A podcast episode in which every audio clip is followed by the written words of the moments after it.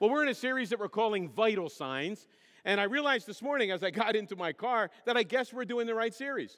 I get in the car, start the engine, and the first thing I hear from the radio is, So let's talk about blood pressure. And I'm thinking, Well, that's not.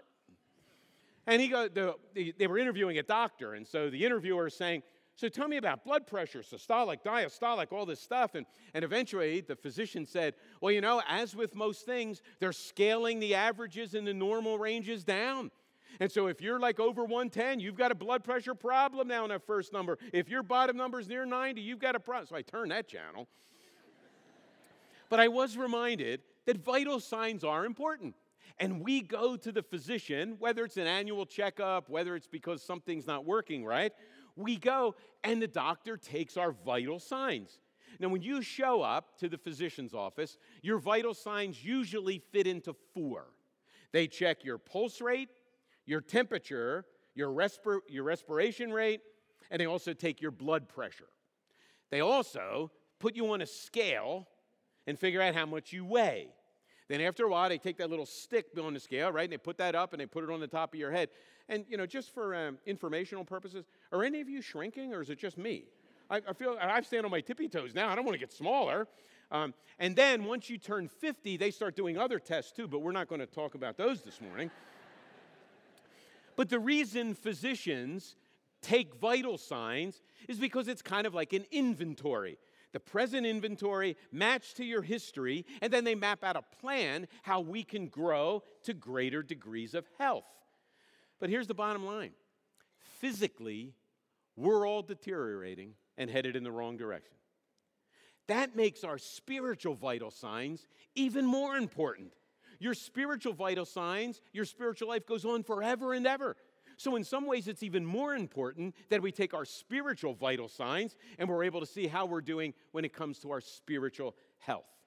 Well, this morning, all you need to know for the rest of our time together, all you need to know about spiritual vital signs is 242. 242. You got 242, you got it.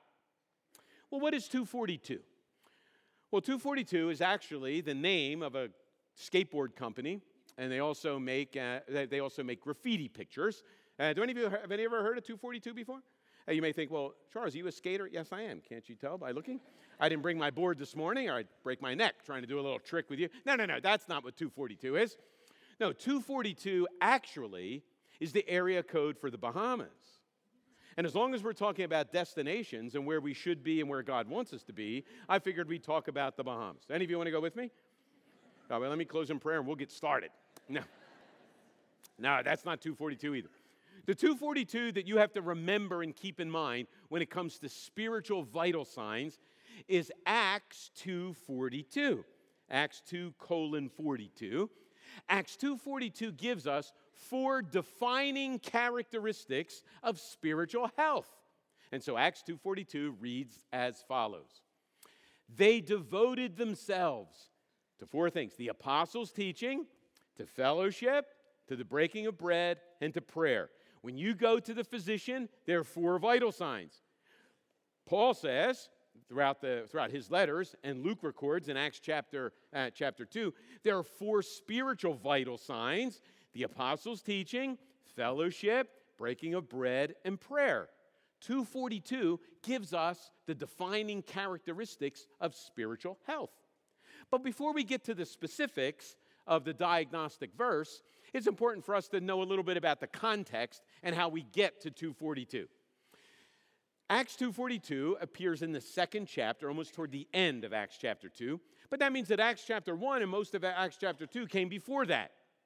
We did a series on the book of Acts a couple of years ago, and some of you may remember. We called the series Continuing What Jesus Started, but Differently. Remember that? Acts, continuing what Jesus started, but differently. And here's why. The book of Acts is all about how the early church, how those first Christ followers lived out the gospel. And lo and behold, in the book of Acts, they wind up doing the same things Jesus did in the gospels. So when you read when you read Matthew, Mark, Luke and John, you see Jesus healing diseases and feeding people and preaching the message of salvation and extending forgiveness of sins. When you come to the book of Acts, that those early Christians are doing the same things Jesus did. But they do those things very differently. Jesus fed people just by kind of multiplying fish and multiplying bread. The early Christians, they feed people by giving of their resources, giving of their food, and then distributing it through the leaders of the church. Jesus called disciples to follow him by just walking up to them while they're at their jobs and say, Hey, leave that, come follow me. The early Christians show up and they preach the gospel, they speak the words of forgiveness, and then say to people, Hey, don't you think it'd be wise to make Jesus your number one priority since he made you his number one priority? So, that early church in the book of Acts, they continue what Jesus started, but it's not the same. They do the same things, but they do it differently because the context is different. We're called to do the same exact thing.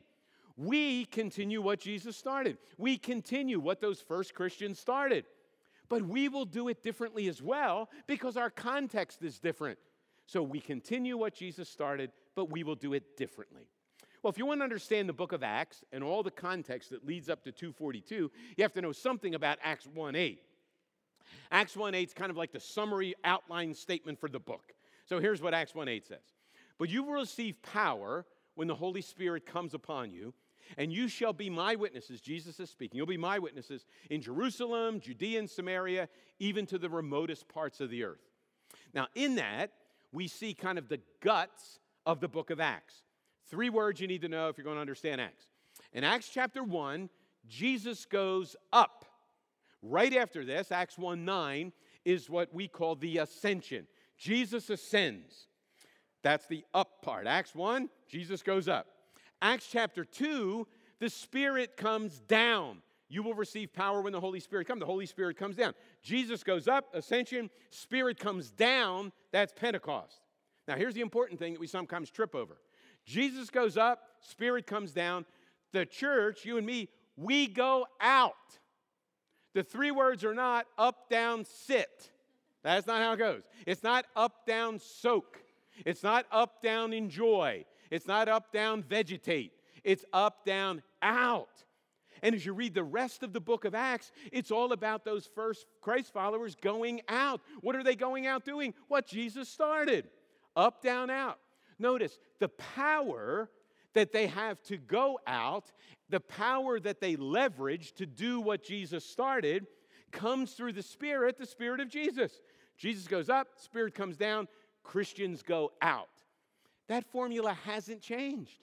That's how it works up, down, out. The rest of the book of Acts is all about those first Christians going out. They go out to Judea, Samaria, to the remotest parts of the earth. We follow that same strategy. You probably hear us speak, usually on the first Sunday of each month, about our strategy. We seek to continue what Jesus started differently, locally, regionally, globally. Where did we get that idea? Acts 1 8. Judea, Samaria, remotest parts of the earth. We follow the strategy based on the engine of the Spirit because of up, down, out. You got it?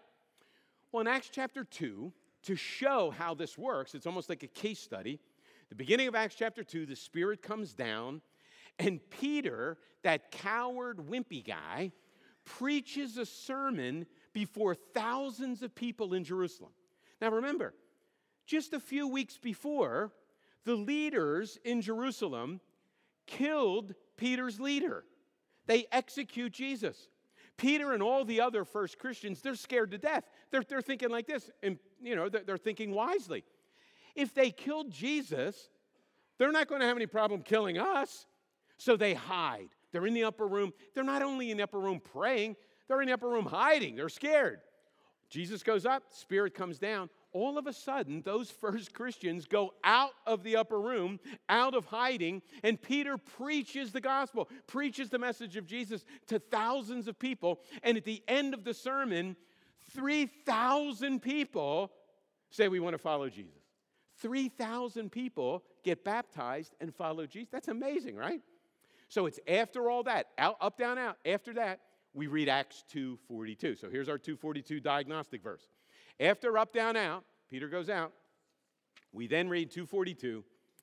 They devoted themselves to the apostles' teaching, to the fellowship, to the breaking of bread, and to prayer.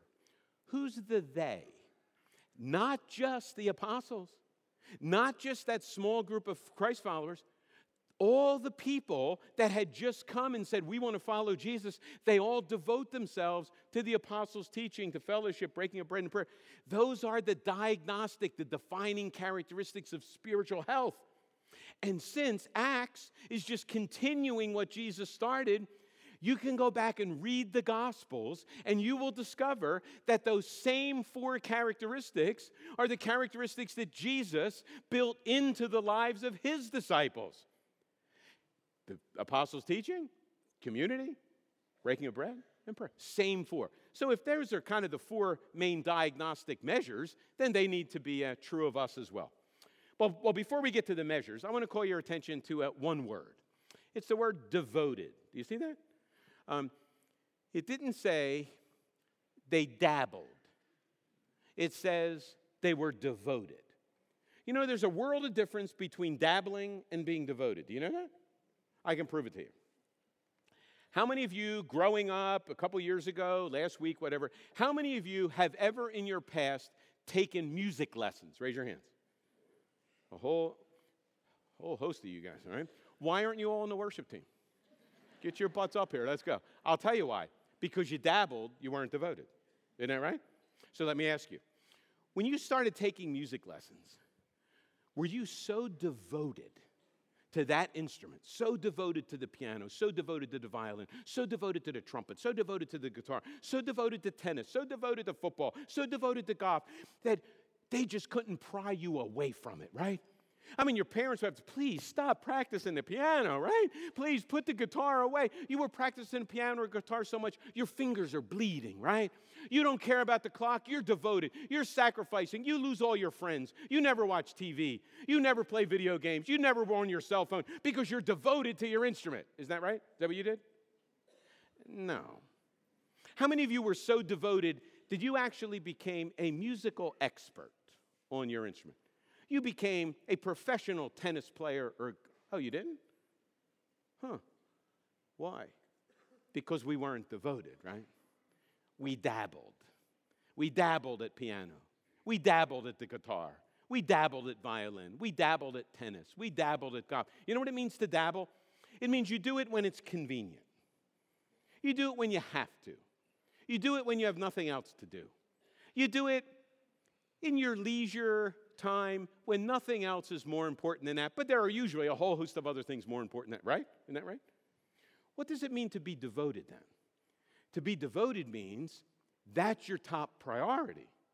To be devoted means you sacrifice to do it. In order to say yes to whatever you're devoted to, you know you have to say no to a whole bunch of other stuff because you're saying yes to this. When you dabble, you say yes to other things, to what you're devoted to. When you're devoted, you say no to all the other things and yes to that. Notice, Luke says they devoted themselves, not dabbled, they devoted themselves. Now, here's something that trips us up as well. Dabbling and devoted are not, they're not, it's not an on off switch. It's more like a continuum.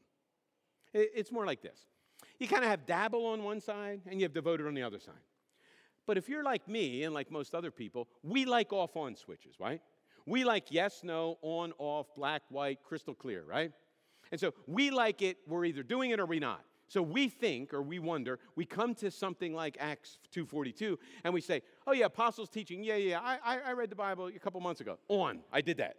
I went to church, uh, I forget when it was. Yeah, I went, on. Um, or it's off. No, I haven't done that. But in the Bible, it's often not off on. It's not black white, it's not yes no. Often in the scripture, there are continuums.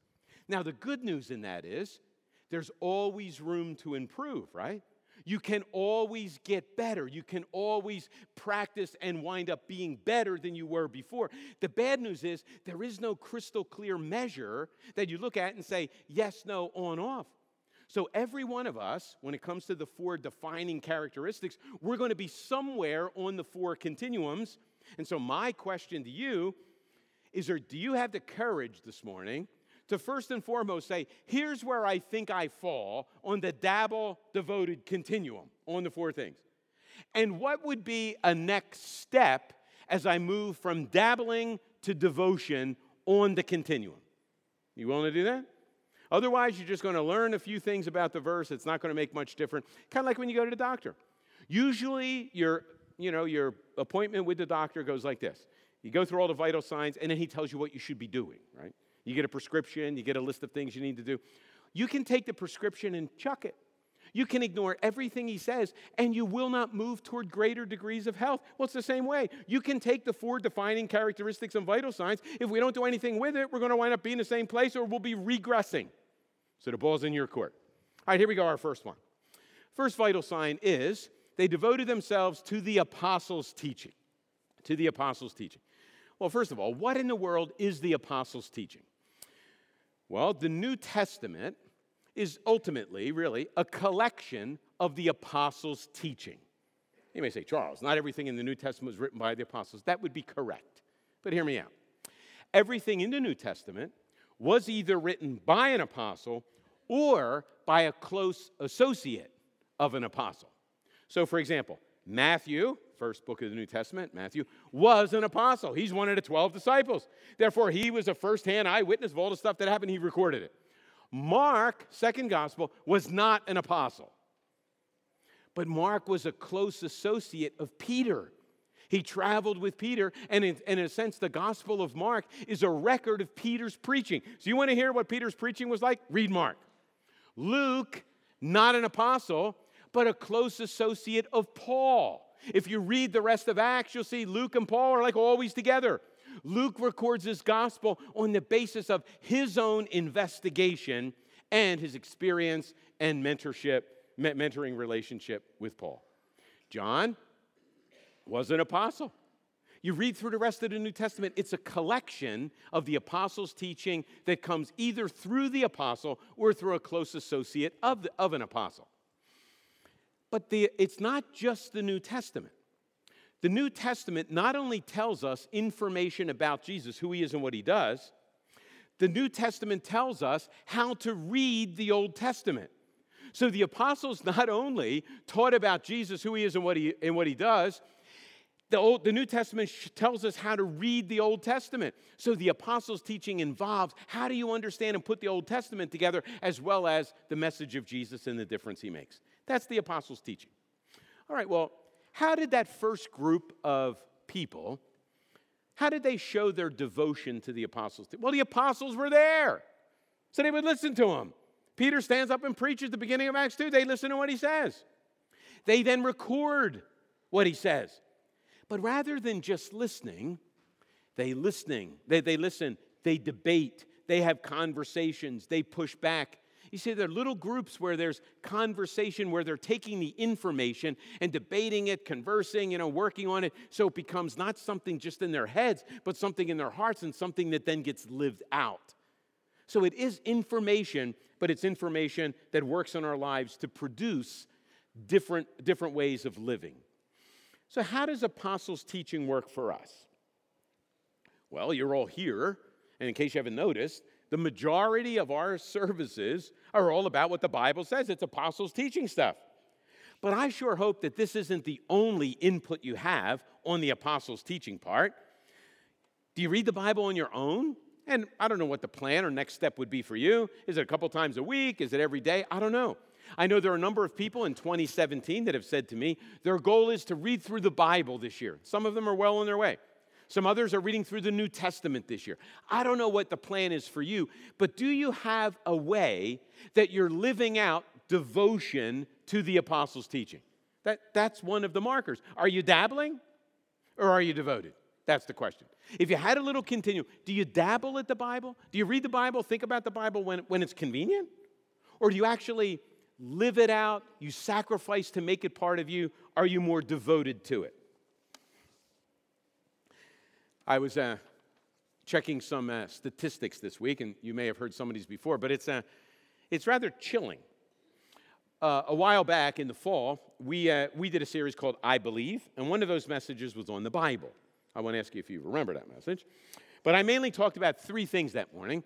I said the Bible is reliable, the Bible has authority, and the Bible has a purpose, right? Reliability, authority, purpose. The Bible's reliable. You can count on what it says. The Bible's authority is given to us by God. Purpose to lead us to Jesus. That's kind of apostles' teaching right there. Now, if you think about it, if the Bible really is God's Word, God tells us about who He is, what are the parameters of His creation, how are we made, what's our problem, what's the solution, how should we live in this world. If it really is God's Word, wisdom would say we should kind of find out what it is and we should try to live that out, right? Well, here's the sad statistics the majority of Americans, now hear me out, the majority of Americans cannot name one of the Ten Commandments.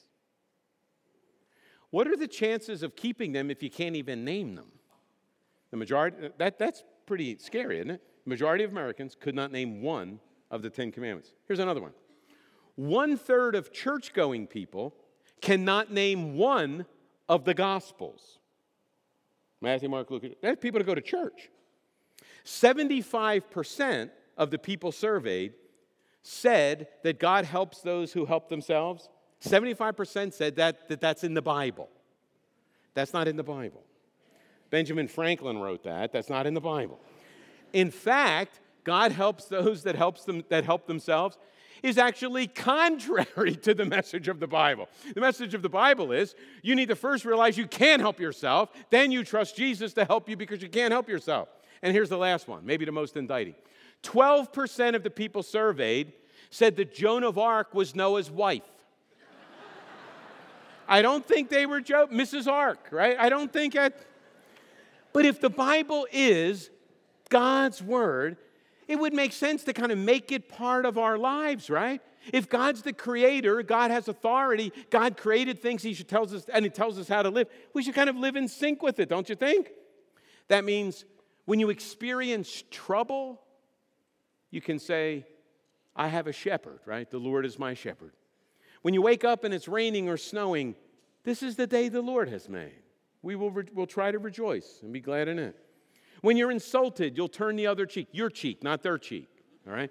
When you're cut off on 309 or the turnpike, get behind the Satan, right? Um, so if the Bible's part of you, you'll be able to process that, right? You got it? So you got to do the diagnostic work. Do you dabble with the Bible, New Testament? Or are you devoted? That's the question. If you really believe in reliability, authority, and purpose, you won't just dabble, you'll be devoted. Well, the second thing, apostles teaching fellowship. Now, for those of you that kind of grew up hanging out at church, I need to correct a little misconception here. The word fellowship does not mean a bad potluck dinner and superficial conversation, right? That's not fellowship. Some of you went to a church, maybe had a fellowship hall. That was a misnomer too, all right? The word fellowship in more vernacular would be community. It doesn't mean eating a bad meal together and having superficial conversation. It means you're together, you're doing life together. You have people you're navigating life with. You're not seeking to live life alone. Community. A lot of people uh, these days are wrestling with what does discipleship mean? And we're having those conversations too, right? If you were here uh, January 1st, uh, you may remember Fuji spoke that morning, and Fuji's helping us put together our discipleship uh, program, methodology, philosophy at Quakertown that will then also work here. And uh, if you boil it all down, in my opinion, discipleship comes down to two things encouragement and accountability. That's it. You encourage and you hold accountable. But if we're going to be honest, we're terrible at both of them. We don't encourage, we critique. But our critique is not a positive um, accountability, it's just kind of critiquing, moaning, and complaining, right? We encourage. I sure hope, you know, we build more, and I need to build more into my life encouragement. Here's the point catch people doing things well, catch people doing it right. Parents, we'd be a whole lot better off if we would catch our kids doing something right and affirm and encourage that. Rather than only getting involved and only stepping in when they're doing something wrong, we have to stop it. Kids want attention, they take some, doesn't take them long to figure out. If I want attention, I kind of live outside the lines. Well, why not give them encouragement when they're doing something right? You'll affirm and continue that behavior. Catch people doing things right. Encourage them. I sure hope you encourage people here at Calvary Church that sacrifice for us. And we have a lot of people that work behind the scenes, right? We have light techs and sound techs. We have valet parkers. We have ushers. We have lots of people, children's workers. You know, a little bit of encouragement would go a long way to help those volunteers to help those people feel good and valued in what they're doing. We have band members that lead us every Sunday. Do you encourage those folks or only complain when they don't play the songs you like? They don't use the volume level you like. See, complaining isn't really encouragement or accountability. But then there is the accountability side too, right? Sometimes you have to say some hard words. Some of you probably had this experience. You ever had someone uh, say to you, but I really have to have a difficult conversation? This person is just irritating me to no end, living outside the lines, and I've got to talk to them about it. My first thought is always, I hope it's not me. I sure hope you're not coming to talk to me about that stuff, right? But do we have those conversations? You see, there's encouragement, the good side, the affirming side, but there's the accountability side, speaking the truth in love. That's the context. Uh, I read an article this past week, and uh, Charlie Shedd um, is married to Martha, and he shared a story of something that happened where he was referring to speaking the truth in love. And he said they had had, you know, a pretty nasty argument that morning, kind of a knockdown, drag out fight. And Martha left to go wherever she was going that day, but she left him a note. And here's what the note said Dear Charlie, I hate you. Love Martha. That's good, right? I, you know, she's being honest. I hate you, but it's in the context of love. When I read that article, I was thinking about uh, my former church. I had a church in New York uh, for a number of years. And when we started out, there were lots of Norwegians. If there are Norwegians here, you, you can bear, bear this out for me. Uh, lots of Norwegians were there. Norwegians are not very um, verbal, and they're not very uh, open, not very transparent. So, for example, if a Norwegian's going through a really, really rough time and you say, How are you doing? You say, Oh, I'm fine. I'm fine. If they're really angry, they'll say, I'm a little concerned. How are you? But I'm fine, but I'm fine, right? So we had a bunch of Norwegians, kind of a little standoffish, not really letting their lives open too much to people. Well, soon we had lots of Italians coming to the church. And just in case you're uh, wondering, Italians usually are not, they don't have a problem kind of sharing what's going on, right? So often the Italians would say things like, I'm just so angry, I'm mad. And the Norwegians would say, Oh my goodness. And, it, and then the Italians would say, Well, don't you get mad? No, you, sh- you shouldn't say you're mad. Then the Italians are mad that they're not mad. And, oh, it's a big thing. You know, we need a little bit of Norwegian and Italian, right? We need some of that encouragement, and yeah, we can navigate life, but we also need some of the honesty that comes with the Italian side. Now, again, that is a little pejorative, but you kind of get the point. Speak the truth, but do it in love. We need both of the pieces together. That's what community is. Community is not unanimity, community is our differences coming together in harmony that brings community. That's what the first followers of Christ devoted their lives to. They didn't just dabble at community, they were devoted to community. So, you know what that means? First and foremost, you have to show up. Contrary to what a lot of people would say in our culture, you can't have true Christian community only on Facebook. You can't do it only through Instagram or Twitter. True community happens face to face, arm in arm, next to each other. Those other social media things may be helpful, but they are not the only thing. There, there has to be more than that. You need to show up. But secondly, after showing up, you have to engage, you have to open up. So if you're going to have community, we need to show up and open up. Those are the two steps. So how are you doing? Are you dabbling? Are you devoted? Do you dabble with community? Show up when you have nothing else to do? Do you open up uh, only when you have to? Dabbling or devoted? Next one. Not just community, but to the breaking of bread. Now, look, a lot of you are church people, I can tell by looking. So when I say breaking of bread, what do you all immediately think of? You all think of communion. And that would be right and wrong. Wrong. It would be right because that's certainly not excluded. It would be wrong because that certainly isn't the guts of what Luke's writing. You got to understand the context, understand the difference. When we talk about breaking of bread, having communion, here's what we do. You get a little piece of matzah cracker, right? You don't even get, you know, you don't get jelly or anything. You get a little piece of matzah cracker and a shot glass full of grape juice. That's what we get. And we call that um, breaking of bread. You don't even get to break it, right? Breaking of bread. Um, now, nothing wrong with that, right? We do that to remember. It's not, it's, not to, you know, it's not to have a snack. We do that to remember. We remember Jesus taking bread and saying, This is my body given for you. And he takes the cup and he says, This is the blood of the new covenant poured out for you, right? So we remember what Jesus said and what Jesus did. But in the early church, the bread and the cup were parts of a whole meal. They didn't just gather for a piece of cracker and a shot glass full of grape juice, they gathered for a meal. And part of the gathering for the meal was to serve one another because some in the congregation didn't have enough money to purchase a whole meal. And so when you gathered together, you would bring your bread, you would bring your food, you'd bring your meal. And if you had a lot, you brought enough so that those who didn't have enough could share what you had. There's sharing, there's service, there's hospitality, there's giving. That's what it's about. In fact, you can read this afternoon, read 1 Corinthians 11 before the football game. 1 Corinthians 11, there Paul writes and says, You guys have a problem. It would be better off that you not even had the Lord's Supper. Because those of you that have a lot of stuff and a lot of food, you all say among yourselves when you're going to when you're going to gather when you're going to eat but you don't tell all the people that don't have anything so you get together and you pig out and you're all stuffed you know filled to overflowing and some of you need to cut back a little bit and those of you that don't have enough they're not even invited they show up and the meal's over and anyone know what paul says to show you how seriously god takes this that's the reason some of you in your church died early that's what, that's what he said. I didn't say it. That's why some of them died early. God takes seriously this service, this sharing thing. So, what does breaking of bread mean?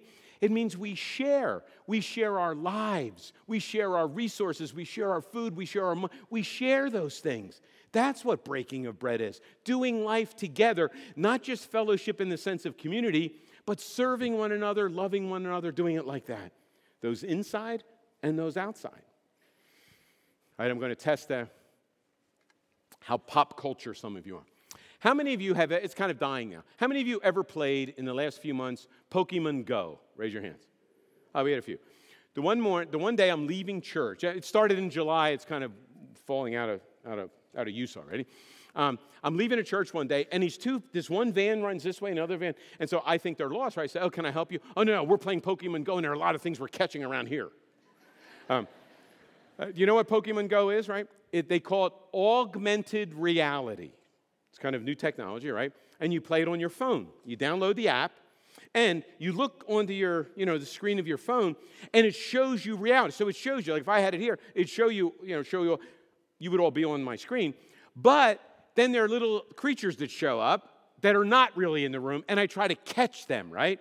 Augmented reality, reality plus all the Pokemon things, right? Um, I kind of suspect that that's kind of what Luke was saying. That's kind of what Jesus is saying. As we go through life, we should go through with an augmented sets of reality. And so the motto for Pokemon Go was catch them all.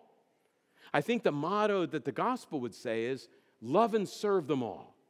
We go through life with an augmented sense of reality, looking for needs, looking for people that we can come alongside and serve. And we're trying to love and serve them all. But you've got to have a perspective that's driving you to do that rather than make it all about me, me first, me, and not interested in someone else. So, the breaking of bread, that's the service piece. It's not just talking about a religious ritual where we gather together and take a cracker and a, and a little grape juice. It's talking about a perspective for life. That's the vital sign, serving people in life. Well, we got one last one prayer. Prayer. Do you notice we've got two bookends? The apostles' teaching, that's kind of God speaking, right? The apostles record God's message, record the gospel, and prayer is kind of the bottom piece. That means that our service and our community must be in the context of our relationship with God. It comes from God's word, not just in our minds, but living it out in our hearts and our lives. And it comes from prayer. That's our dependence. That's the piece coming alongside, recognizing that we can't do it and don't do it in ourselves. Now, what is prayer? Now, you know what prayer is. Right? Prayer is kind of talking to God. The Bible, you can think of as God talking to us. Okay, you have a conversation. But at the end of the day, we pray or we don't pray based on these two things. You and I pray when we sense and are aware of our weakness. Isn't that right? I would venture to say, if you look back over the course of your life, the times when you were most engaged in prayer were the times when you knew life was out of your control. You were reminded of how weak you are. You don't have the resources to do what, what you're required to do. And so you sense your weakness, so you pray. But along with sensing your own weakness, you pray to God because you recognize His strength. See how they come together? We pray because we know we can't do it, we're weak. We pray to God because we know He can do it. Well, those are to be two attitudes that we need to live out regularly. We often live under the delusion that we've got life handled, right? But the reality is, the truth is, we don't. Life is out of our control. So we need to build into our lives reminders of our weakness and of His strength. And nothing like prayer allows you to remember those things. So if that means you need to schedule time, if that means come up with a little mnemonic device, you know, there are lots of things that may help you pray. Um, here's one that, you know, I learned years and years and years ago. Um, you've heard of ACTS, not ACTS the book, but the acrostic, right? Each of the letters means something. Here's, here's a good way for you to pray adoration, A, right? Adore God, just remind yourself of who He is, and be amazed at the fact that a God like that wants to hear from somebody like you. C, confession. Um, take time to realize, you know what? I screw up. But I can confess my sins and remind myself of the forgiveness that still flows from Jesus. Thanksgiving, all the good things we have in life really do come from God. Thank Him for them. And then supplication, they needed an S. That's just request, but you don't want to say actor, right? So it's acts, supplication, request. We usually major on the request part. So maybe as a little uh, measure from dabble to uh, devoted. When's the last time you prayed and the primary focus of your prayer was just thinking about who God is and being amazed at who He is and just adoring Him for who He is? I'd be willing to bet not a whole lot of time was spent adoration if we take the collective group this morning and did an assessment. Confession, yeah, we probably do a little bit of that because I can tell by looking, we, we mess up a lot. Thanksgiving, you know, we often attribute most of what we have to our discipline, our strength, our wisdom, our skill. Eh, is that really true? And then supplication, we probably do a fair bit of that, but we can even get better at that. So the two bookends, the apostles' teaching, the understanding of who God is, who we are, who Jesus is that comes through the scripture. And the other bookend of prayer, recognizing my weakness and God's strength and his, and his amazing willingness to come alongside, meet me, and meet all of my needs and give me all that I need to live as he calls me to. That's pretty amazing, right? And in between, live in community with each other, speaking the truth in love, and live serving people inside and outside the church. Well, in case you haven't realized this, I want to remind you of something at the end. We live in a culture that tells us to be devoted to our happiness, right? Be devoted to our success. Be devoted to getting life and living life the way we want it to live. Isn't that right? God never calls us to be devoted to our happiness, our success, or to living life as we want it to go. Our culture calls us to that. The gospel doesn't call us to that. The gospel calls us to be devoted to the Bible, to community, to service, and to prayer, recognizing our weakness and God's strength. So, which of those rubrics, which of those set of characteristics are you going to live by? That's the question. You get the vital signs from your culture all the time. You wake up, they're on TV, they're on the radio, they're in magazines, they're online. You read them all the time. Be devoted to yourself, to your happiness, your success, life as you want it. Those, that vital sign is all. Are you going to follow that prescription? Or are you going to follow God's? Be devoted to the apostles' teaching, to community, to service, and to prayer. Ball's in our court, right?